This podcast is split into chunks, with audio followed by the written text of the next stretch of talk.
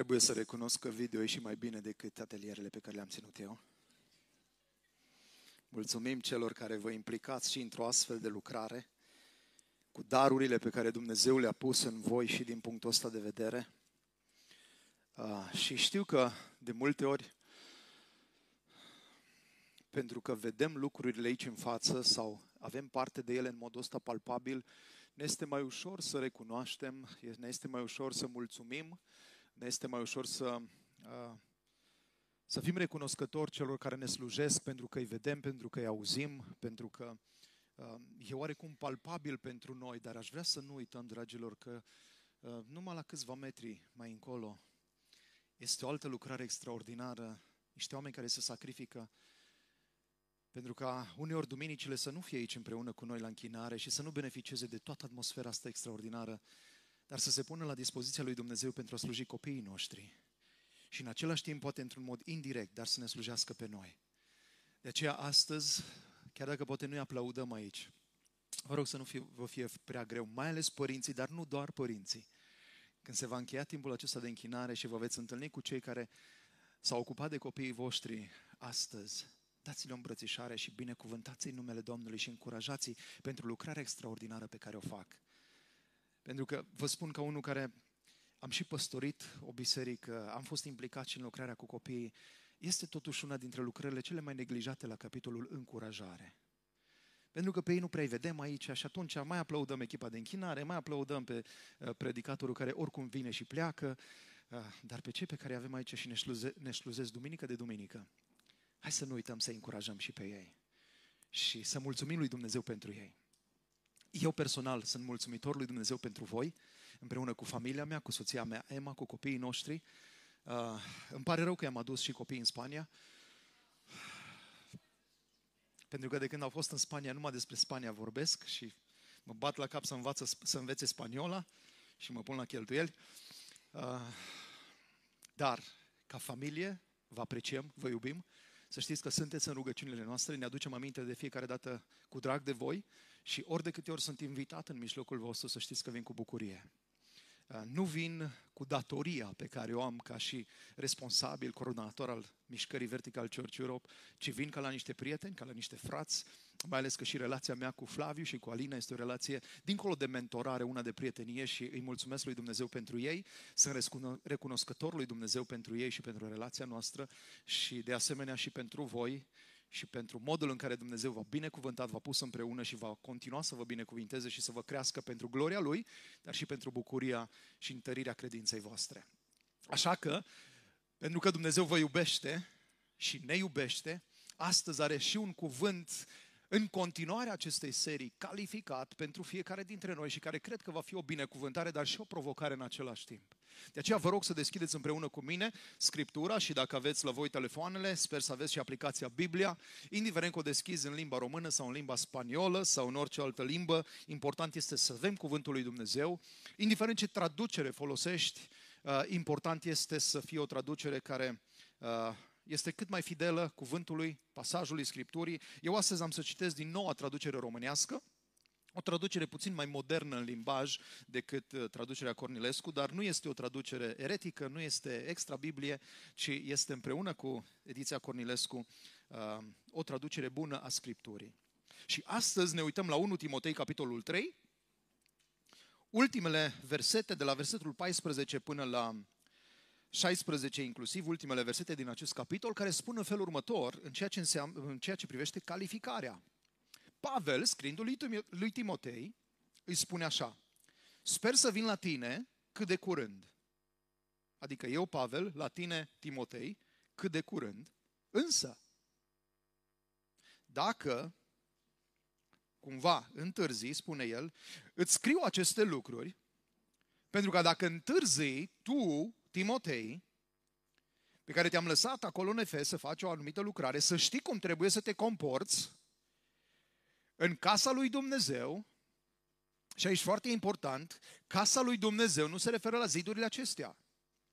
Termenul folosit de Apostolul Pavel legat de casă are de a face cu acel cămin, cu acea administrare a unei familii unde de obicei Și de multe ori stăteau mai mult decât o familie, adică erau părinții, erau copiii care la rândul lor aveau soții, aveau copii. Era o casă din asta un pic mai mare în care, dacă ar fi să traducem literalmente, ar fi să știi cum să te comporți în economia lui Dumnezeu, în administrarea lui Dumnezeu, în lucrarea lui Dumnezeu, care este biserica Dumnezeului celui viu, stâlpul și temelia adevărului.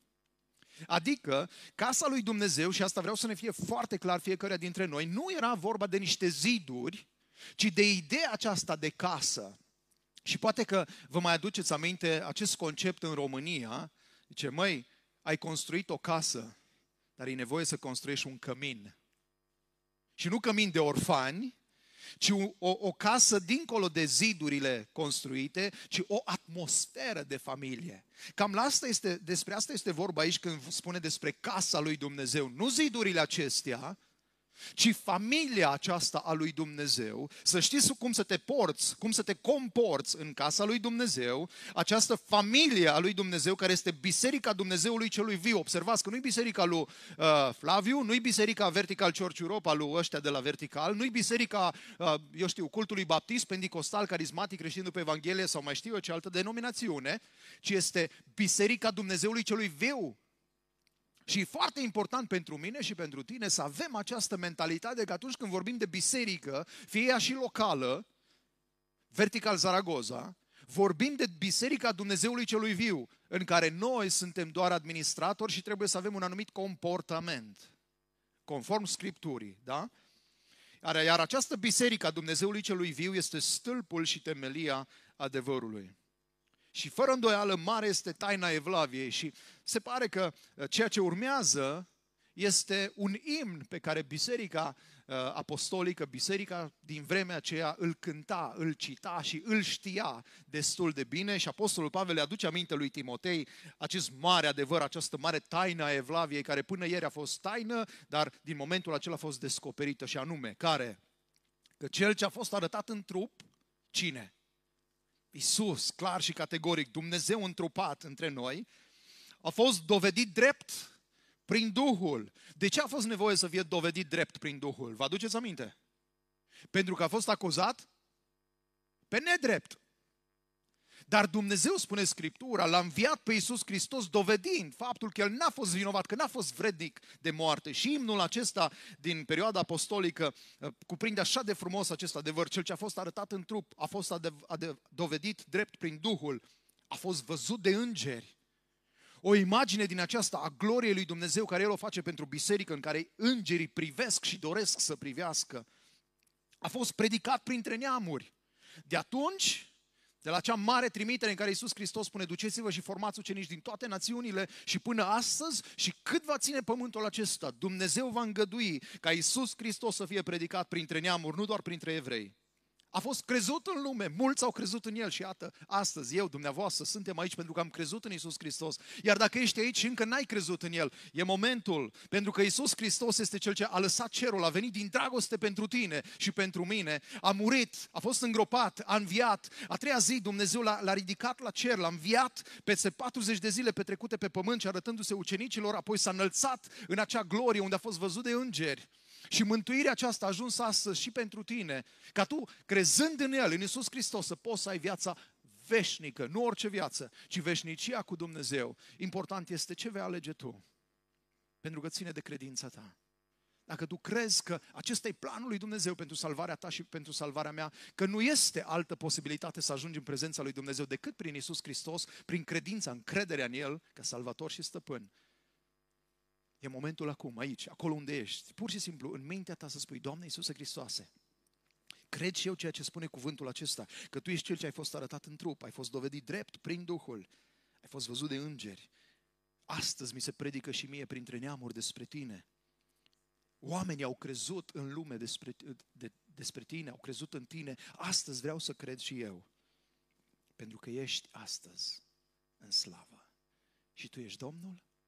Tu ești Dumnezeul, Tu ești regele despre care cântam, Tu ești biruitorul și vreau să fii, Doamne, și stăpânul vieții mele și regele vieții mele. Și Scriptura ne spune că oricine va chema numele Domnului, în felul acesta simplu, va fi salvat, va fi mântuit. Nu vrei să faci și tu lucrul acesta? S-ar putea să nu mai ai alte ocazii.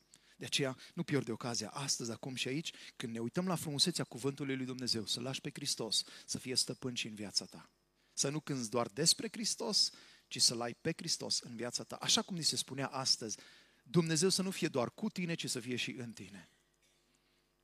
Și astfel ne apropiem astăzi de tema acestui mesaj și sunt convins că până aici ați fost atenți, v-ați luat notițe, ați auzit ceea ce cuvântul lui Dumnezeu a avut să vă spună în toate aceste 3 capitole până la finalul acestui capitol. Și astăzi ceea ce vom face este o scurtă recapitulare a ceea ce a fost și, nu vreau să stric mesajele viitoare, o să vă spun doar câte o idee din ceea ce va fi în ceea ce privește, repet, comportamentul. Și așa se intitulează și acest mesaj, calificat prin comportamentul tău în biserică.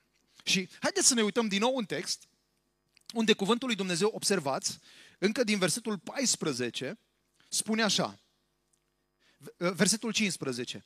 Dacă întârzi, observă tema și de unde avem acest titlu, dacă întârzi să știi cum să te comporți în familia, în casa, în administrația, în economia lui Dumnezeu.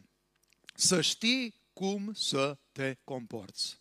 Și astăzi vom privi la 3 componente ale comportamentului și anume, în primul rând, ne vom uita la caracter, dar atenție, da? Pavel îi spune, îți scriu aceste lucruri, care, nu doar versetele astea asupra cărora ne-am oprit noi astăzi, ci toată această scrisoare 1 Timotei. Și de aceea, pentru noi este important să ne uităm prin această scrisoare și să ne reamintim care sunt lucrurile pe care Apostolul Pavel le scrie lui Timotei, în care îi arată cum trebuie să se comporte în casa lui Dumnezeu. Și primul aspect asupra căruia ne vom opri este aspectul caracterului. Să știi cum să te comporți, adică ce fel de caracter trebuie să ai în această casă a lui Dumnezeu, în această administrație a lui Dumnezeu, în această familie a lui Dumnezeu. Cu alte cuvinte, ceea ce spune Apostolul Pavel lui Timotei este că nu poți să trăiești oricum, ci în familia lui Dumnezeu există un anumit comportament și primul are de-a face cu caracterul. Și dacă vă aduceți aminte, în primul capitol, în capitolul 1, de la versetele 3 la 11 și din nou, pentru că suntem oameni ai Scripturii, o să vă rog să întoarceți acolo și să vedem împreună din cuvântul lui Dumnezeu lucrurile acestea. În versetele 3 la 11, Apostolul Pavel îi spune, Timotei, legat de caracterul tău, primul aspect aici la caracter este că tu va trebui să fii responsabil. Va trebui să te comporți într-un mod responsabil în familia, în casa aceasta a lui Dumnezeu. De unde știm lucrul acesta? Capitolul 1, versetele 3 la 11 spune așa: când eu m-am dus în Macedonia, zice Pavel, pe tine, Timotei, te-am îndemnat să rămâi în Efes și să poruncești, observați, să rămâi, să poruncești unora să nu dea altă învățătură și să nu se țină de mituri și de nesfârșite genealogii care încurajează mai degrabă la speculații decât la lucrarea lui Dumnezeu prin credință.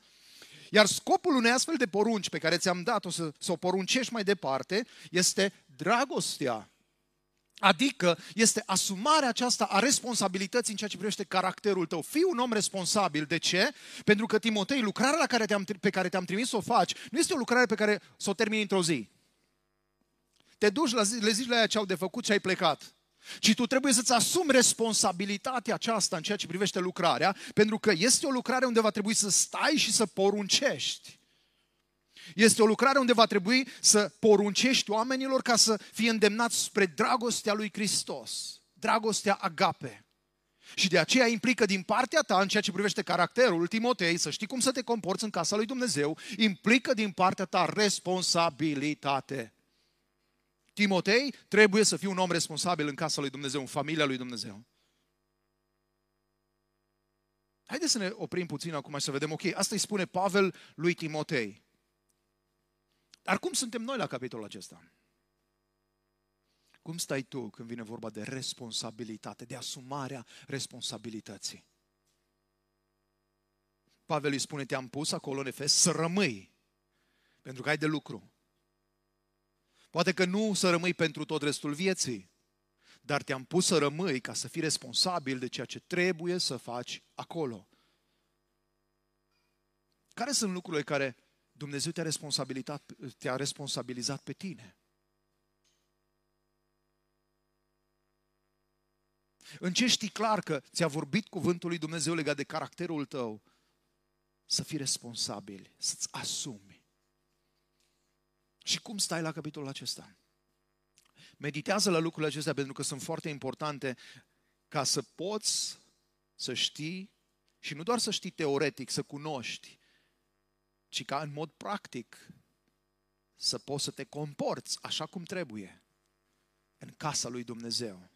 Biserica Dumnezeului Celui Viu, care este stâlpul și temelia adevărului. Cu alte cuvinte, nu putem fiecare dintre noi, după mintea noastră, după cum am priceput noi, să ne comportăm, ci trebuie să ne comportăm după cum ne spune Scriptura. Și legat de caracterul nostru, în primul rând, trebuie să fim responsabili. Apoi mergem mai departe, capitolul acesta continuă de la 12 la 17, capitolul 1, și nu doar cu responsabilitate, ci trebuie să fii smerit. O altă trăsătură de caracter foarte importantă, pe care observă cum o prezintă Apostolul Pavel în ceea ce îl privește pe el. Foarte interesant. Zice, îi sunt recunoscător lui Iisus Hristos, eu, Pavel, Domnul nostru Hristos, îi sunt recunoscător că m-a întărit, că m-a considerat credincios, că m-a pus, măcar că înainte am fost un blasfemiator, un persecutor și un om violent, dar mi s-a arătat milă, întrucât luam ca un neștiutor, lucram ca un neștiutor în necredință și harul Domnului nostru a fost turnat din abundență peste mine. Dragilor, când eu citesc versetele astea, nu pot să văd altceva decât această calitate, această caracteristică extraordinară de smerenie, în care Apostolul Pavel se face vulnerabil în fața lui Timotei și nu că ar fi fost nevoie ca Timotei să mai audă lucrurile astea, că nu le-ar fi știut, pentru că sunt sigur că le-au știut. Dar sunt convins că Duhul Sfânt care l-a inspirat pe Apostolul Pavel să scrie lucrurile acestea, a vrut să ajungă lucrurile astea până la noi, ca să înțelegem că în familia lui Dumnezeu, în casa lui Dumnezeu, în biserica Dumnezeului Celui Viu, când vine vorba de caracterul nostru, pe lângă responsabilitate, noi trebuie să avem și umilință, smerenie. Apostolul Pavel, și pentru cei care cunoașteți cât de cât istoria lui din Scriptură, vă aduceți aminte că ar fi putut să vină cu o listă întreagă de laude.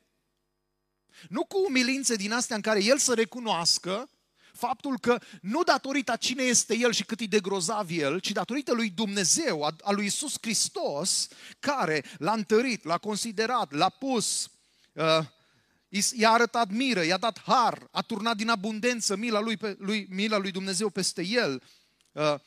Pavel putea să spună, Timotei, ți-aduce aminte că eu sunt din moș evreu. Am studiat la picioarele lui Gamaliel. Am fost primul din clasa mea, șef de promoție. Am fost așa plin de râvnă și așa de mare și de tare încât am fost mai înaintat decât toți cei de vârstă cu mine. Eram cel mai deștept dintre ei. Nu numai atâta, dar oamenii care m-au văzut, m-au recunoscut, mi-au dat autoritate, mi-au dat putere și aveam dreptul să intru prin case și să iau oameni și să-i închid, ăștia sectanții, ăștia pocăiți creștini. Și nu numai în Ierusalim, ci am avut putere să mă duc până în Damasc, unde nu mai era zona mea. Dar pentru că eu am fost tare și mare, Timotei, îți aduce aminte cine-s eu? Pavel nu face asta, ci arată lui Timotei, prin ceea ce spune într-un mod indirect, Timotei, când vorbim despre casa lui Dumnezeu, despre biserica Dumnezeului Celui Viu, adică despre familia aceasta a credinței. Și repet, nu-i vorba numai de zidurile astea, adică nu-i vorba numai duminica. Nu-i vorba numai miercurea când ne întâlnim la rugăciune sau când vă mai întâlniți voi aici. Ci dacă ești parte din familia lui Dumnezeu, pe lângă responsabilitate, trebuie să fii smerit și să recunoști nu cât de mare și de tare ai fost, ci cât de mare și de tare a fost harul lui Dumnezeu față de tine. Și cu smerenie să spui, Dumnezeu mi-a dat har, Dumnezeu m-a binecuvântat, Dumnezeu m-a adoptat în familia lui, Dumnezeu m-a abilitat, mi-a dat daruri și abilități. Și nu să spui, eu sunt deștept pentru că am fost la școală nu știu care. Eu sunt mare și tare pentru că am făcut, pentru că am dres, pentru că am bani, pentru că am relații, pentru că am sânge albastru. În România, sânge albastru, vă aduceți aminte, e referința asta că ești de viță nobilă, părinții tăi ești din aia, ce-au fost suspuși cândva. Poate că încă mai sunt. Fii smerit. Acum, întrebare pentru mine și pentru tine când vine vorba despre comportamentul nostru în familia lui Dumnezeu, în biserica Dumnezeului Celui Viu. Cum stai tu cu smerenia?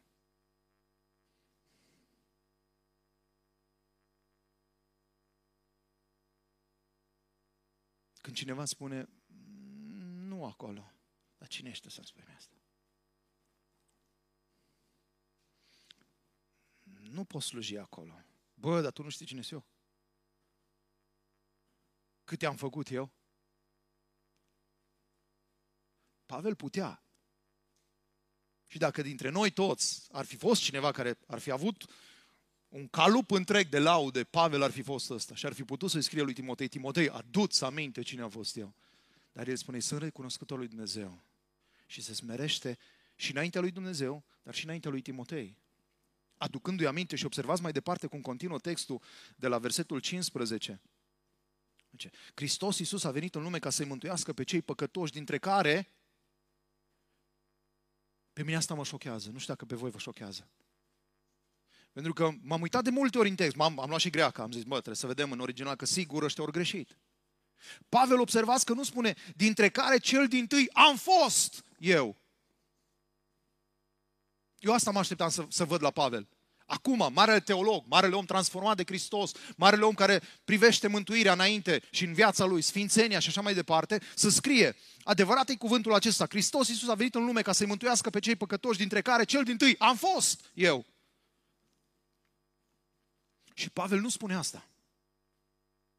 Ci cu smerenie, din nou, Pavel se pune ceea ce ne spunea nouă și cei care ați fost ieri, ați auzit cuvântul acesta, să-i privești pe alții totdeauna mai presus decât tine. Pavel spune, eu sunt primul dintre păcătoși. Și când e vorba să ne luăm la întrecere din a ne da cinste unui altul, eu spun lui Pavel, stai că liniștit că nu mă cunoști pe mine.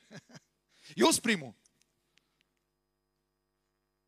Ai avea tăria aceasta de caracter, dar într-un mod sincer.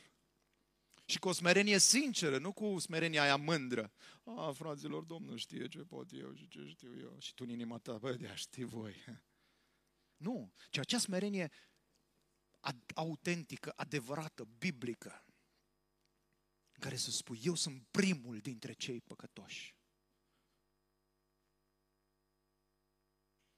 Nu știu câți dintre dumneavoastră, câți dintre noi am avea astăzi stăria să ne comparăm cu Pavel și să spunem, da mă Pavel, când mă uit la viața ta, într-adevăr ești mai păcătos decât mine. Observați caracterul acesta, fii responsabil, fii smerit. Cum stai cu smerenia? Sper că nu ești din categoria oamenilor care sunt smeriți și trebuie să se știe. Se spune la un moment dat că un frate din biserică, da, e fabulă, nu cred că e adevărat, dar un frate din biserică a fost premiat pentru cât el de smerit, că era cel mai smerit din zona aia. Și au dat o, cum îi zice la voi, o medalie, un medalion să-l poarte. Și pentru că a purtat medalia, i-au luat-o și l-au coborât de la gradul de smerit. S-au mândrit că a purtat-o. Mergem mai departe în ceea ce privește caracterul. Nu doar să fii responsabil, nu doar să fii smerit. Dar un lucru un pic mai greu, stai la locul tău. Observați, vă rog, cum continuă capitolul 2, versetul 11 la 15. Știu, noi luăm aici și ne uităm. Vă aduceți aminte, cei care am povestit ieri, că uneori nu vedem pădurea din cauza copacilor, că ne uităm prea țintit la ce spune aici și cuvântul primul e o femeie. Păi nu e vorba de bărbați. Dacă privești un pic mai atent Scriptura, o să-ți dai seama că e vorba de fapt despre toți. Da, specific este vorba despre femeie în contextul acesta și în cadrul acesta. Da? O femeie să învețe în tăcere cu toată supunerea. Nu dau voie femeii să învețe sau să aibă autoritate asupra bărbatului. Cu alte cuvinte, să fie la locul ei. Și am vorbit ieri, pare rău pentru cei care n-ați fost, ați pierdut mult, am vorbit ieri despre lucrul acesta, ce înseamnă lucrul acestea. Vorbiți cu Flaviu mai departe, să vă predea el mai departe ceea ce am povestit. Și spune și de ce, căci Adam a fost întocmit mai întâi și apoi Eva. Și nu Adam a fost înșelat, ci femeia a fost înșelată și a căzut în neascultare. Observați, vă rog, încă o dată și vreau cel puțin lucrul acesta să-l subliniem și să-l spunem și astăzi aici. Nu e vorba de inferioritate, ci este vorba de responsabilitate. Dacă femeia ar fi fost inferioară bărbatului, atunci pentru femeie ar fi trebuit să fie într-adevăr și versetul 15 luat literalmente, și anume, pentru bărbat, pentru mântuirea bărbatului a murit Hristos, pentru mântuirea femeii a murit Hristos plus naștere de fi. Adică să adăugăm ceva la mântuirea lui Hristos, la mântuirea lui Dumnezeu, în care Hristos spune că există un singur mod de a fi, Dumnezeu spune că există un singur mod de a fi mântuiți. Prin credința în jertfa lui Iisus Hristos. Nu mai spune nici naștere de fii, nu mai spune nici comportamentul nostru de nu știu cum, ci mântuirea este doar prin harul lui Hristos, punct. Ce vine după aceea este datorită faptului că am fost mântuiți, trăim într-un anumit fel și avem un anumit caracter, avem un anumit comportament. Dar ca eu și dumneata să ajungem în mântuirea lui Hristos, singurul lucru care trebuie este ca eu și dumneata să credem ceea ce Dumnezeu a făcut din dragoste pentru mine și pentru tine. Și anume că l-a trimis pe Fiul Său în lume, așa cum spuneam la începutul mesajului, ca El să moară, să fie îngropat și să învieze a treia zi pentru mine și pentru dumneata. Atât. Și s-a încheiat. Nu mai ai nimic de făcut, nu mai ai nimic de adăugat. Nu te ajută cu nimic faptul că vii pentru mântuire, și să fie clar. Faptul că vii la biserică de duminică, asta nu te va mântui. Îți poate oferi șansa mântuirii, dar nu te mântuiește mersul la biserică, nu te mântuiește dărnicia, nu te mântuiește umblatul pe la moaște, nu te mântuiesc toate acestea. Unele din acestea le faci pentru că ai fost mântuit, dar nimic din toate acestea nu te pot ajuta să intri în mântuirea lui Hristos decât în crederea în Iisus Hristos, credința și atât. Și pentru unii, mai ales noi românii, pentru că e prea simplu, zicem, trebuie ceva mai greu. Nu trebuie. Atât. Pentru că de acolo încolo vine sfințirea care e suficient de grea și de care avem nevoie de Duhul Sfânt al lui Hristos, avem nevoie de Dumnezeu în viața noastră ca să putem să ducem mântuirea noastră până la capăt, sfințirea noastră până la capăt. De aceea, atunci când vorbim de ideea aceasta de caracter, de comportament în biserică, trebuie fiecare dintre noi să ne cunoaștem locul, rolul, atenție, nu valoarea. Și sper să fie clar aici, pentru că nu este vorba despre faptul că femeia are mai puțină valoare decât bărbatul, pentru că bărbatul a fost creat primul și așa mai departe. Pavel și Scriptura, când o studiez cu atenție, nu spune nimic de genul acesta, ci spune doar că atât bărbatul cât și femeia au fost creați fiecare dintre ei cu responsabilități. Unele se întrepătrund, altele însă sunt separate. De aceea, oricât de nebună este lumea și va deveni lumea, Dumnezeu în mintea Lui a hotărât ca femeia să nască, nu bărbatul. Oricât de nebună va deveni lumea, de aceea Dumnezeu a hotărât de la început să fie bărbat și femeie. Nu femeie sau bărbat care se cred pisici, câini, lei, animale sau mai știu eu de care felurile, și nici bărbați care se cred femei și nici femei care se cred bărbați.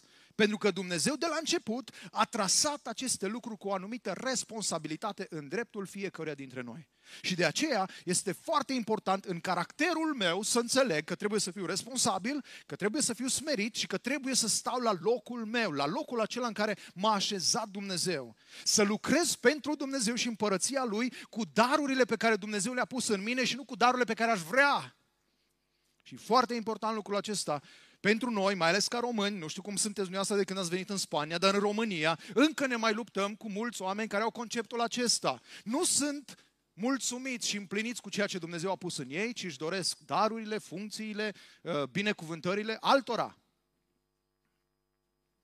Dar ce? Numai X poate să predice. Eu nu pot. S-ar putea să nu poți. Pentru că nu ești chemat la asta. Mi-aduc aminte, am avut de-a face în tinerețea mea cu mulți din ăștia care vreau să cânte, pentru că în biserica în care am crescut erau numai 3 daruri. Predicator, recitator și cântăreț. Și nu le aveai astea, erai șomer în împărăția Domnului și trebuiau și ei să facă ceva. Și aveam și părinți din ăștia prin de evlavie care, du-te băi și tu acolo, hai, trebuie să poți și tu. Așa am ajuns și eu să învăț și să cânt și să recit și să predic. Pentru că m-a împins mama, eu n-aș fi vrut. Dar îi mulțumesc lui Dumnezeu că a folosit-o totuși Domnul pe mama și a avut milă și har și zic, mă, dacă te trimite, hai să pun ceva și în tine. Și astăzi mă aflu aici să vă plictisesc cu ce am eu de zis. Dar sper din toată inima să înțelegeți și să vedeți că nu este ce am eu de zis, ci cuvântul lui Dumnezeu care s-ar putea pe unii dintre noi să ne stârnească un pic. Și mai ales aici, la stai la locul tău. Pentru că nu ne prea place, trebuie să recunoaștem. A cine ești tu, mă, să-mi spui mie că să stau la locul meu? Nu-ți spun eu. Să spune Scriptura și dacă vrei sunt zeci de versete care spun că fiecare trebuie să slujească cu darul pe care l-a primit. după măsura credinței pe care a împărățit-o Dumnezeu fiecăruia. Că unii sunt chemați să fie apostoli, alții profeți, alții evangeliști, alții păstori, adică unii sunt chemați să fie lideri pe diferite zone, dar alții nu. Și atunci nu mai este problema mea că eu de ce nu sunt. Pentru că Dumnezeu i-a dat și pe unii și pe alții. Și eu trebuie să descoper și să văd ce a pus Dumnezeu în mine, ce vrea Dumnezeu de la mine ca să pot să stau la locul meu. Și toate acestea sunt chestiuni de caracter. Mai sunt câteva în care nu vom intra, doar vi le amintesc pe scurt din cartea aceasta și anume, când vine vorba de caracter, fii precaut și găsim asta în capitolul 5, versetele 3 la 16 și dacă aveți timp acasă, v-aș ruga să citiți și să vedeți lucrul acesta. Fii darnic, pentru că ține o chestiune de caracter. Dumnezeu este generos, Dumnezeu a dat, El din dragoste l-a dat pe Hristos, pentru că este un Dumnezeu generos, un Dumnezeu care ți-a dat daruri, ți-a dat viață, ți-a dat sănătate, ți-a dat oportunități, ți-a dat familie, ți-a dat o grămadă de lucruri, pentru că Dumnezeu este darnic.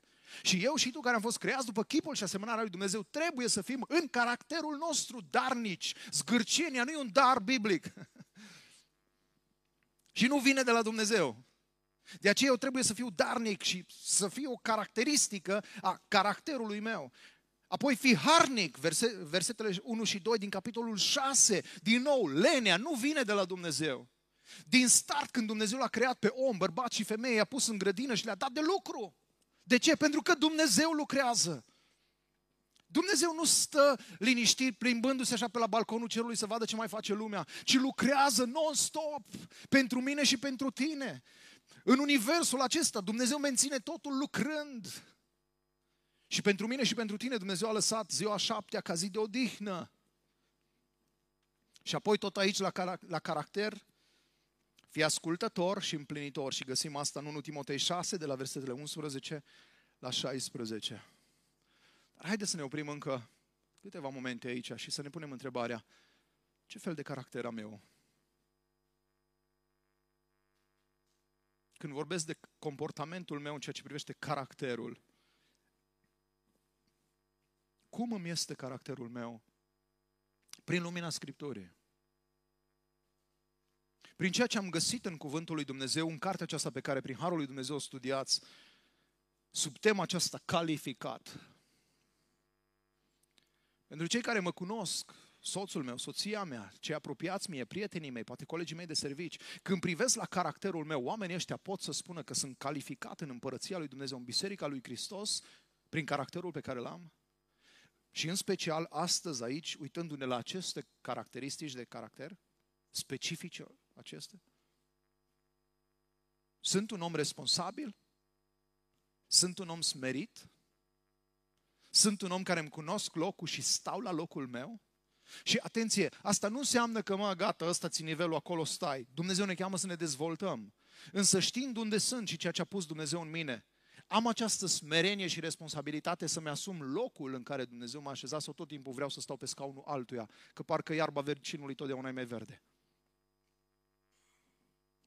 Și cu aceste lucruri în minte mergem la a doua componentă. Trecem de la caracter la comportament. Și observă, cuvântul lui Dumnezeu spune mai departe, legat de ideea aceasta de cum să te comporți în casa lui Dumnezeu, că există și anumite laturi ale comportamentului nostru, a ceea ce facem, la cum facem lucrurile. Și când vorbim de comportament, observă, te rog, din nou, ne întoarcem în capitolul 1, versetele 18 la 20. O chestiune de comportament are de a face cu fii perseverent. Fii perseverent. Timotei, copilul meu, îți dau această poruncă potrivit cu profețiile rostite mai înainte cu privire la tine, pentru ca prin ele să te lupți lupta cea bună. Cu alte cuvinte, Timotei, vor fi momente în viață când îți va veni să renunți, când îți va veni să dai cu toate de pământ, să spui, până aici, m-am săturat, ajunge. Și mai ales pentru cei care studiați Scriptura, vă aduceți aminte că Timotei pare că era un om așa mai sensibil, un tinerel din ăsta mai sensibil și pe lângă faptul că era tânăr, dar mai timid, mai introvertit. Și de nenumărate ori, spre deosebire de Titus, un alt ucenic al lui Pavel, lui Timotei, de nenumărate ori Pavel trebuie să-i trimită mesaje de asta de încurajare în care, hai Timotei, Pune mâna, Timotei, du-te înainte, Timotei, nu-ți fie teamă, nimeni să nu te disprețuiască, nu te teme de ei, vorbește cu autoritate, fă cu tare lucru, Timotei, du-te înainte că Domnul e cu tine, Dumnezeu a pus ceva în tine. Și în momentele acestea, Pavel îl încurajează pe Timotei să-și aducă aminte că în comportamentul lui, în casa aceasta a lui Dumnezeu, în biserica Dumnezeului celui viu, el trebuie să fie perseverent. Dacă a pus mâna pe plug, să nu se uite înapoi. Dacă a intrat în luptă, să lupte lupta cea bună a credinței. Și continuă cuvântul și spune, având credință și o conștiință bună, și observați din nou ideea de perseverență, dar mai departe, unii au renunțat să mai fie perseverenți. Și observați ce spune, de care unii n-au ținut seama. Adică n-au rămas perseverenți și au eșuat în ce privește credința. Printre ei sunt Imeneu și Alexandru, pe care am dat pe mâna Satanei ca să învețe să nu mai blasfemieze. Fără să intrăm în detalii ce înseamnă toate acestea, ideea centrală a acestui pasaj poate fi interpretată în felul acesta. Timotei, în comportamentul tău, în biserica Dumnezeului celui viu, fii perseverent. Luptă-te lupta cea bună. Și chiar dacă unii au renunțat la ea, chiar dacă unii au lăsat-o, chiar dacă unii au dat înapoi, Timotei, tu continuă să fii perseverent. Pe vremea când eram tânăr și prost, acum doar am îmbătrânit, am crezut că sună deștept dacă spun așa. Când ajungeam în momente din astea mai grele, mai dificile ale credinței, în special în relațiile cu oamenii care mă supărau, care mă călcau așa și îmi stârneau firea, le spuneam, bă, las credința 5 minute și nu știu ceva cu tine. Și eu am crezut atunci că, mamă, ce tare am făcut, ce am zis. Ai zis o mare prostie, ai zis. S-ar putea ca și unora dintre noi, în anumite situații, în anumite momente ale vieții, zicem, știu că-s creștin, știu că ar trebui să continui. Știu că ar trebui aici să fac așa sau să nu fac așa. Dar numai de data asta. Lasă că Domnul știe. Lasă că Domnul înțelege. Lasă că Domnul o să treacă cu vederea. Lasă că după aia mă pocăiesc. Dragilor, să nu ne jucăm cu focul. Dacă am cunoscut într-adevăr și am gustat într-adevăr că bun este Domnul, să fim perseverenți, să nu dăm înapoi. Și să luptăm, așa cum îi spune Pavel lui Timotei, să luptăm lupta cea bună. Cum stai tu când vine vorba de perseverență? Unde te afli? Care sunt zonele acelea sensibile din viața ta unde știi că din nou și din nou și din nou cazi? Și nu poți să rămâi perseverent. Ni se amintea aici, mai devreme la închinare, că Dumnezeu a dat binecuvântări, a făcut promisiuni extraordinare evreilor în Deuteronom, dar le-a cerut și niște responsabilități. Să nu uiți când te ajungi, să nu uiți de Domnul. Și haideți să fim sinceri cu noi înșine și smeriți și să recunoaștem că de multe ori când ne ajungem, când toate merg bine, când salariul cât de cât vine și ne acoperă cheltuielile și copiii sunt sănătoși și noi avem sănătate și serviciul merge și la biserică e frumos și bine, așa e că parcă avem tendința asta să spunem, hai să o lăsăm un pic mai moale. Continuă să lupți lupta cea bună a credinței. Fii perseverent. Apoi, următoarea caracteristică de comportament. Nu doar să fii perseverent, ci observă, vă rog, foarte interesant și important pentru noi astăzi, capitolul 2, versetul 1-7. Roagă-te intenționat. Și asta e o chestiune de comportament. Adică, hei, ar trebui să fie în structura noastră de caracter, dar și în comportamentul nostru trebuie să existe lucrul acesta intenționat. Nu știu câți dintre dumneavoastră veniți de pe la Pentecostali. Eu am crescut în biserica pentecostală de la vârsta de 6 ani și sunt oameni faini, oameni extraordinari, sunt produsul unei astfel de biserici. Însă s-a dezvoltat în mijlocul nostru ca biserică pentecostală, la modul general vorbind, când vine vorba de rugăciune, o tendință din aceasta că noi ne rugăm, uneori am călcat în picioare, am stâlcit un pic cuvântul Domnului și a spus să noi ne rugăm la timp și ne la timp. Nu spune Biblia așa ceva. Acolo spune să stăruiești asupra cuvântului la timp și ne la timp. De rugat trebuie să ne rugăm neîncetat. Și problema este că noi de multe ori folosim acest roagă-te neîncetat ca scuză să nu ne rugăm intenționat. Că noi ne rugăm oricând. Noi ne rugăm la volan, noi ne rugăm când bem cafea, noi ne rugăm când facem de mâncare, noi ne rugăm tot timpul, noi ne rugăm neîncetat. Dar dacă te întreabă cineva specific, măi, când te-ai rugat ultima dată și ce te-ai rugat? Apoi Domnul știe, frate. Și eu te-aș întreba dacă știe Domnul și tu nu știi. Și ce răspunsuri aștepți de la Domnul? Și o să-mi răspunzi același lucru, Domnul știe? Observați de ce este important, foarte important să ne rugăm intenționat. Observați, vă rog, ce spune textul, din nou, ca să nu credeți că sunt cuvintele mele. Înainte de toate. Înainte de toate ce, Pavel? Înainte de toate. Înainte de a face orice altceva. Înainte de toate. Timotei, te îndemn. Și observă, nu îi spune că te rog frumos, te îndemn. Adică cuvântul aici este ideea de îți poruncesc. Numai că noi am tradus-o să nu sune chiar așa, să ne doară urechile. Dar Pavel îi spune lui Timotei cu alte cuvinte, Timotei, îți poruncesc să faci. Observă, intenționat, rugăciuni, cu cereri, rugăciuni, mijlociri și mulțumiri pentru toți oamenii, pentru împărați și pentru toți cei ce sunt în poziții înalte, ca să putem duce astfel o viață pașnică și liniștită cu toată evlavia și demnitatea. Și Timotei, vreau să-ți aduc aminte lucrul acesta, versetul 3, acest lucru este bun și bine primit înaintea lui Dumnezeu, Mântuitorul nostru, care dorește ca toți oamenii să fie mântuiți și să vină la cunoașterea adevărului. Pentru că este un singur Dumnezeu, un singur mijlocitor între Dumnezeu și oameni, omul Iisus Hristos, cu alte cuvinte, nu sunt nici îngerii, nu-i nici Maria, nici sfinții, nimeni altcineva decât Iisus Hristos, mijlocitor între noi și Dumnezeu, El Hristos care s-a dat pe sine însuși, ca răscumpărare pentru toți, iar despre aceasta s-a depus mărturie la timpul potrivit. Pentru aceasta, spune Pavel, am fost pus predicator eu, apostol, spun adevărul, nu mint, și învățător al neamurilor în credință și în adevăr. Cu alte cuvinte, Timotei, roagă-te și neîncetat, dar roagă-te și intenționat. Și acum întrebare pentru mine și pentru dumneavoastră este asta, cum stai cu rugăciunea? Cât ești de intenționat când vine vorba de a te ruga? Ai un plan de rugăciune în care să incluzi acolo cereri, mulțumiri, mijlociri și specific pentru împărați sau pentru președinți, dacă vrei să aducem la ziua noastră? Pentru cei ce sunt înălțați în drecădorii, adică pentru cei care conduc poliția, spitale, jandarmerie, pompierii, primăria și așa mai departe? Te rogi intenționat înainte de toate? Sau astea sunt undeva așa, în România, când e 1 decembrie, ne aducem aminte că e Ziua Națională a României și atunci toată lumea proclamă și declară și stăpânește și răstăpânește. Și...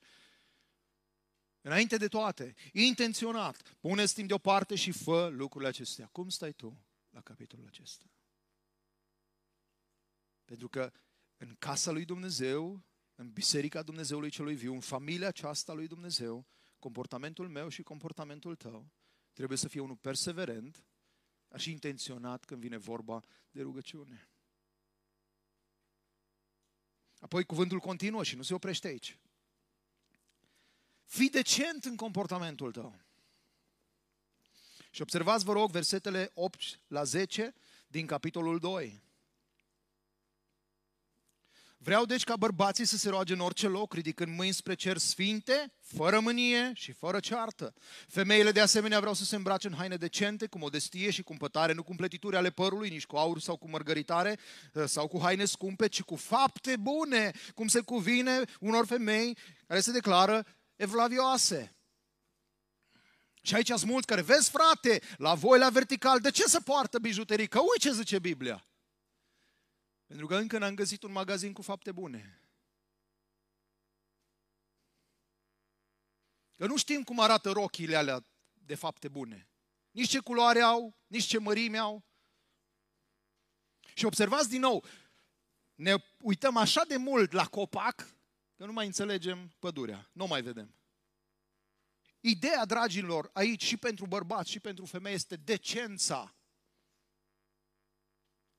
De aceea Pavel nu spune să-și dea jos bijuteriile, să n-aibă haine scumpe, să nu aibă din astea, dar să le aibă pe alea făcute din in, cârpite, rupte, prespălate de la second hand și așa mai departe. Nu ar fi logic așa. Dacă îmi spui să nu te îmbraci cu pantaloni albaștri, întrebarea logică este, dar cu ce să mă îmbrac?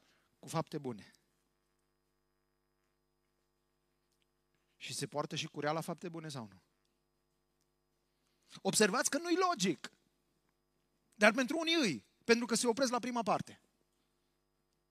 Și acum să-mi fie cu iertare, dați-mi voie, nu știu, și dacă nu mă iertați, asta e, trebuie să o spun, pentru că e o chestiune care mă roade de multă vreme și ar trebui și pe noi nouă să ne dea de gândit. A fost în multe biserici unde nu se acceptă pantalonii, dar se acceptă fustele puse cu spray-ul.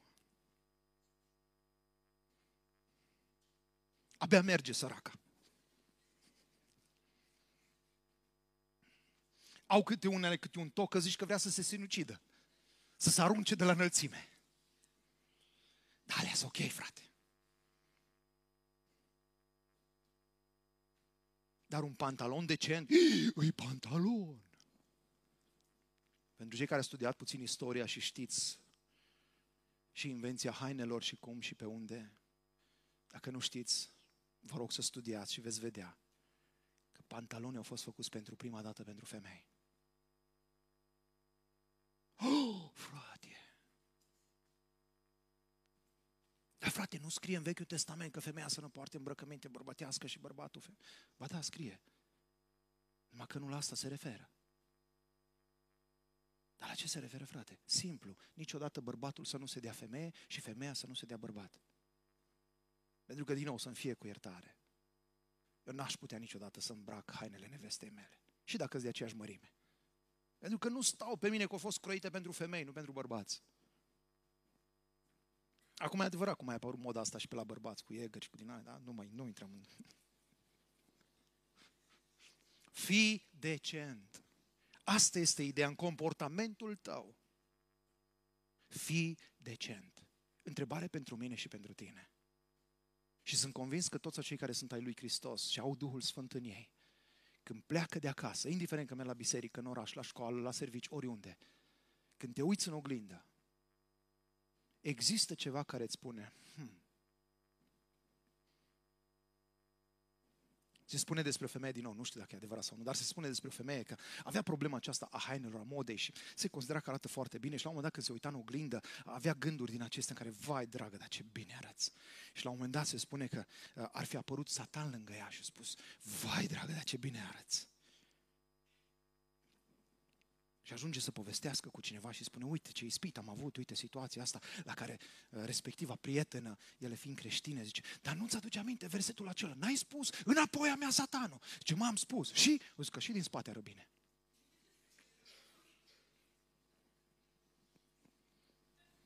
Acum întrebarea mea mai departe este, ok, și ce ai făcut? Pentru că acum, cred că știți și bărbați și femei și sunteți oameni... destul de adulți aici, în mijlocul nostru, adică nu avem copii. În momentul când spui cuiva că arată bine, nu-i neapărat 100% ideea de ești frumos sau frumoasă. Mai ales în lumea în care trăim, când zici arăți bine, are mai degrabă o tentă, o conotație atractivă, sexuală. Și de aceea, dragilor, cred că noi creștinii suntem chemați să fim decenți, frumoși, nu sexy. E o mare diferență între cele două. Este una să fii frumos și să se vadă frumusețea ta și este alta să fii sexy și să se vadă sexualitatea ta. Indiferent că vorbim de bărbați sau de femei. De aceea, dragilor, rămâne întrebarea asta pentru mine și pentru tine. Dincolo de caracteristicile astea de care vorbeam, de caracter, cum stai la aceste laturi ale comportamentului? Și în special, cum stai când vorbim despre decență? Mergem mai departe. O a treia latură sunt competențele. Timotei, în casa lui Dumnezeu, în biserica Dumnezeului celui viu, ai nevoie de caracter, ai nevoie de comportament, să știi cum să te comporți, să știi ce fel de caracter, dar ai nevoie și de competențe. Și s-ar putea poate că unii n-ați observat lucrul acesta. Dar doar săptămâna trecută, duminica trecută, ați vorbit despre asta. Și apropo, v-am promis că vă zic și ideile celelalte care o să le atingă Flaviu și ceilalți care vor predica, da? Legat de comportament, fi disciplinat după decent, capitolul 4, versetele 1 la 10, fi un exemplu, capitolul 4, de la 11 la 16, fi respectos, lucruri de caracter, dar și de comportament, de la capitolul 5, versetele 1 și 2, fii mulțumitor, capitolul 6, versetele 3 la 10, și trăiește ceea ce ai învățat, ca nu cumva să fim ascultători uituci, ci ascultători împlinitori, capitolul 6, de la versetul 20 la 21. Și mergem mai departe și vorbim despre competențe. Și când vine vorba despre competențe, ceea ce eu înțeleg atunci, repet, la modul general, când privesc la textul de data trecută, pe care dumneavoastră l-a studiat aici împreună, la capitolul acesta 3, de la versetul 1 la 13, observ acolo un lucru fantastic, și anume, Timotei, când vine vorba de competențe, fii imparțial. Învață-te să ai discernământul acesta, competența aceasta de a discerne între lucruri astfel încât să nu fii parțial și să ții cu unii și să nu ții cu alții, ci tu învață imparțialitatea, pentru că asta este o competență, este ceva ce trebuie dezvoltat. Atunci când te uiți la un om, chiar dacă îl treci prin caracteristicile acestea ale unui prezbiter și al lui diacon, când te uiți la un lider, va trebui să ai această calitatea a competenței tale, să știi să fii imparțial și să nu-ți alegi oamenii după cum îți plac ție, ci după cum îi vrea Dumnezeu alături de tine în slujire. Fii imparțial. De aceea îi spune Pavel lui Timotei că dacă dorește cineva să fie lider, dorește o lucrare bună, dorește un lucru bun, dar trebuie să aibă și niște competențe. Vorbește de multe laturi ale caracterului și ale comportamentului, însă vorbește și de competențe. Și eu am găsit două. Știu că uneori vorbim numai de una, dar eu am găsit două. Una este aceasta, să fie capabil, să fie competență de învățătură. Să aibă această competență, da? Însă, nu știu dacă v-ați gândit că și versetul 4 și versetul 12 din același capitol 3 spun în felul următor: să-și conducă bine propria casă. Și observați cum continuă versetul 5. Pentru că dacă cineva nu știe să-și conducă propria casă, cum se va îngriji de biserica lui Dumnezeu? Cu alte cuvinte, dacă tu nu ești capabil, dacă n-ai competențele necesare să-ți conduci casa ta care e micuță, care în cel mai fericit caz poate, nu știu, 18, 20... Am în familia mea, și de-aia am permis să vorbesc lucrul ăsta, am un cumnat care au, cred că 18, nu, n-aș vrea să greșesc, 18 copii. Dumnezeu să-i binecuvinteze pe toți. Soția mea este din familie de 11 plus 2 frați vitregi, 13. Am avut harul să apuc la masă și să fim numai 4. Dar când Dumnezeu mă cheamă, îmi cere ca eu să mă dezvolt în competența aceasta, să știu să-mi administrez în primul rând bine casa mea, care-s mai puțini, pentru că atunci când voi ajunge să administrez biserica lui Hristos, unde-s mai mulți și unde vor veni mai mulți, să știu să conduc bine casa lui Dumnezeu, biserica lui Dumnezeu, administrația lui Dumnezeu, familia lui Dumnezeu. Pentru că dacă nu sunt competent acasă, Biblia îmi spune să fiu imparțial și oricât aș fi de competent în orice alt domeniu, în orice alt business, în orice altceva, dacă nu sunt competent acasă, n-am ce să caut în conducerea bisericii Dumnezeului celui viu. Și de aceea trebuie să fiu imparțial, să nu mă uit la cine e omul, ce are omul, cât e de frumos, cât e de deștept, ci să mă uit cât e de competent. Dacă e capabil să dea învățătură, când vorbim de prezbiteri, și dacă e capabil să-și conducă bine casa, astfel încât să sperăm că va fi capabil să conducă și biserica lui Hristos. Același lucru mai departe îl spune și despre diaconi. Foarte interesant. Versetul 9... Diaconii trebuie să păstreze taina credinței cu o conștiință curată și versetul 10, mai întâi trebuie să fie verificați.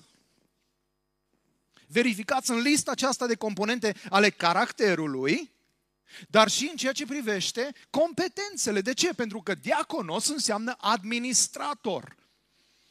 În Faptele Apostolilor, diaconii erau cei ce administrau bunurile bisericii, pe care biserica le aducea și le punea împreună la picioarele apostolilor, și ei administrau bunurile astea să ajungă acolo unde trebuie, ca lucrarea lui Dumnezeu să crească, să fie binecuvântată și Dumnezeu să fie glorificat prin lucrarea bisericii.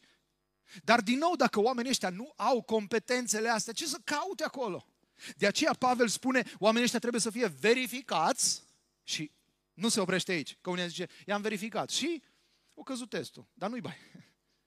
Ia uitați ce zice mai departe. Și abia apoi, dacă se dovedesc a fi fără reproș, fără pată, neprihăniți să slujească drept diaconi. Și și despre ei, spune versetul 12 mai departe, diaconul trebuie să fie soțul unei singure femei și să-și conducă bine copiii și propria casă. Observați chestiuni de competență. Timotei, în împărăția lui Dumnezeu, în familia lui Dumnezeu, în biserica Dumnezeului celui viu, ai nevoie de caracter, ai nevoie de un comportament anume, dar ai nevoie și de niște competențe. De aceea asigură-te că tu îți vei dezvolta această competență a imparțialității și va trebui să te bagi în viața oamenilor și să vezi dacă ești capabil să dea învățătură, și aici ne referim strict la contextul nostru, și dacă ești capabil să-și conducă bine casa. Pentru că dacă nu sunt capabili, dacă nu au aceste competențe, n-au ce să caute să conducă Biserica lui Hristos. De aceea, dragilor, în bisericile verticale nu votăm, ci analizăm oamenii prin aceste perspective să vedem dacă oamenii ăștia sunt, așa cum spune Scriptura, atenție, nu perfecți, că niciunul dintre noi nu-i perfect, dar dacă sunt oameni, așa cum spune Scriptura, capabili, oameni de caracter și oameni care au un anumit comportament. Și atunci când nu sunt așa, fie trebuie să le spunem, mai trebuie să aștepți, iar dacă sunt puși în funcții și la un moment dat se întâmplă să mai alunece, pentru că fiecare dintre noi ni se poate întâmpla lucrul acesta, vă aduc aminte încă o dată smerenia lui Pavel care spune cel dintre păcătoși sunt eu, nu am fost eu, atunci din nou intrăm cu disciplina, punem deoparte pentru o vreme până când omul revine și poate să fie din nou în slujba în care Dumnezeu l-a chemat și l-a înzestrat și s-a dezvoltat ca și competențe. De aceea întrebarea pentru mine și pentru tine este asta. Suntem imparțiali? Sau dacă e pruncul meu, dacă e bărbată meu, dacă e nevastă mea, pentru ei avem un fel de măsură, dar dacă sunt alții, apoi frate, cum își permite în biserica lui Hristos? Dar de ce nu zici asta și despre soțul tău, despre soția ta, despre copiii tăi? De ce nu numai despre alții?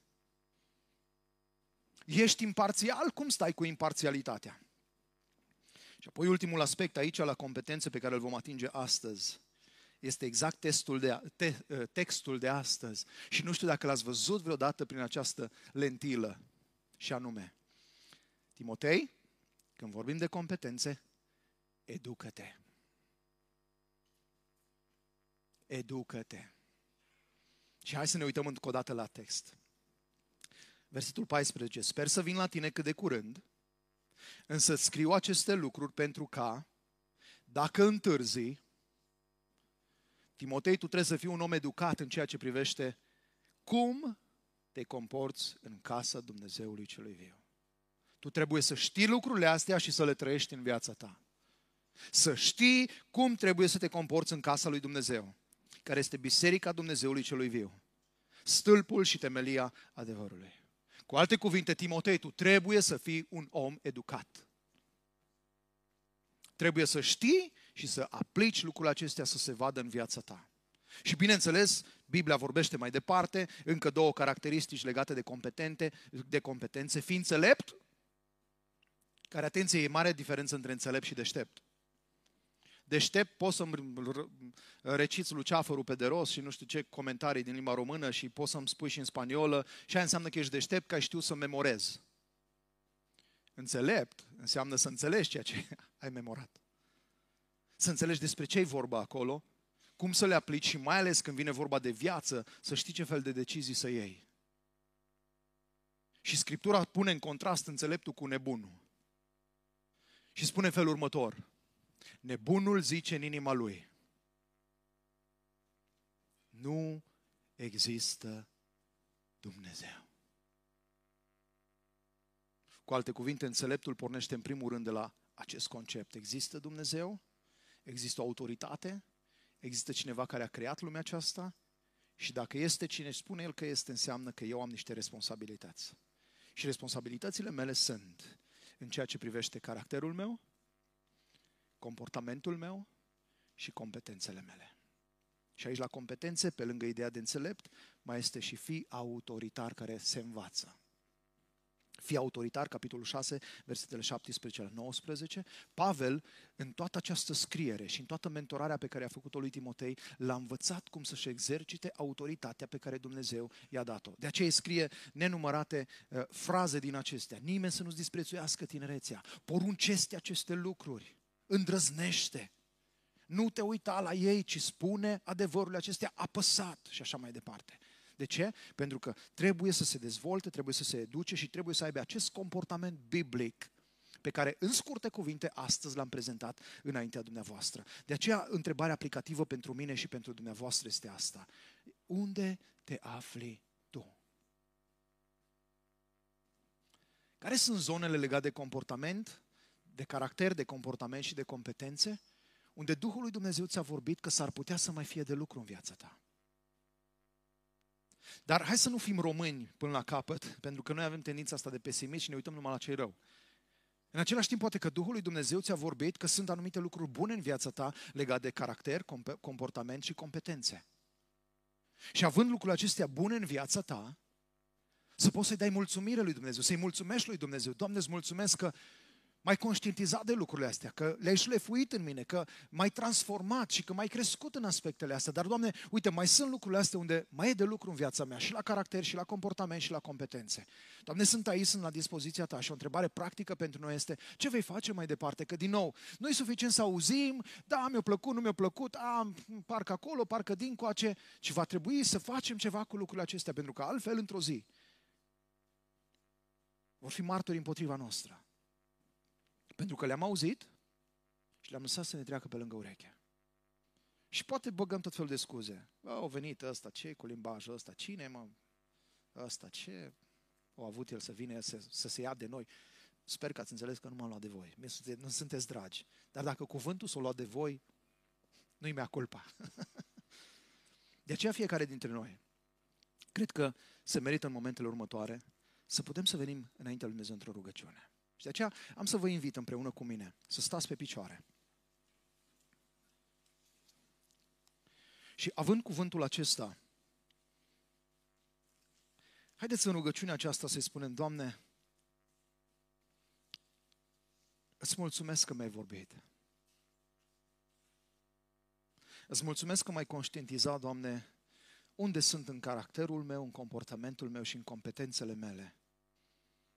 Atrăgându-mi atenția, Doamne, că nu-i vorba de zidurile astea, ci e vorba de familia Ta, e vorba de Biserica Dumnezeului Celui Viu, care cere de la mine, ca și creștin, ca fiu și fiică a lui Dumnezeu în împărăția Lui, care cere de la mine să mă dezvolt și să fiu atent la caracterul meu, la comportamentul meu și la competențele mele. De aceea, Doamne, Tu acel care mă cunoști și știi lucrurile bune din viața mea, lucrurile unde stau bine la caracter, comportament și competențe, îți mulțumesc pentru că Tu ai făcut asta în viața mea. Îți mulțumesc că mi-ai dat harul acesta, oportunitățile acestea, posibilitatea să cresc, să mă dezvolt, să fiu transformat în caracterul meu și în comportamentul meu și să cresc în competențele mele.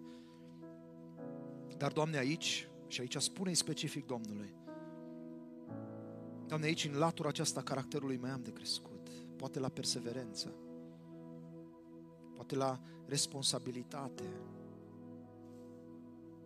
poate la smerenie, poate la înțelepciune, poate la educare și dezvoltarea mea. Tu știi bine, spune-i Domnului, Doamne, aici mai am de crescut. Și aș vrea ca în următoarea perioadă să fac asta și asta și asta, pentru ca numele Tău să fie glorificat. Și, Doamne, pentru tot ce a fost din partea Ta, îți mulțumesc astăzi. Iar personal, Iisus, dacă a fost ceva care n-a fost de la Duhul Tău cel Sfânt, care n-a fost din cuvântul Tău, în primul rând te rog pe mine să mă ierți, pe noi să ne ierți, dar în același timp te rog, șterge din mintea și din inima noastră să nu rămână nimic uman, nimic firesc, nimic lumesc, ci doar adevărul Tău pur și curat prin Duhul Tău cel Sfânt, care să continue să transforme viața noastră și să glorifice numele Tău pentru vecii vecilor. Amin.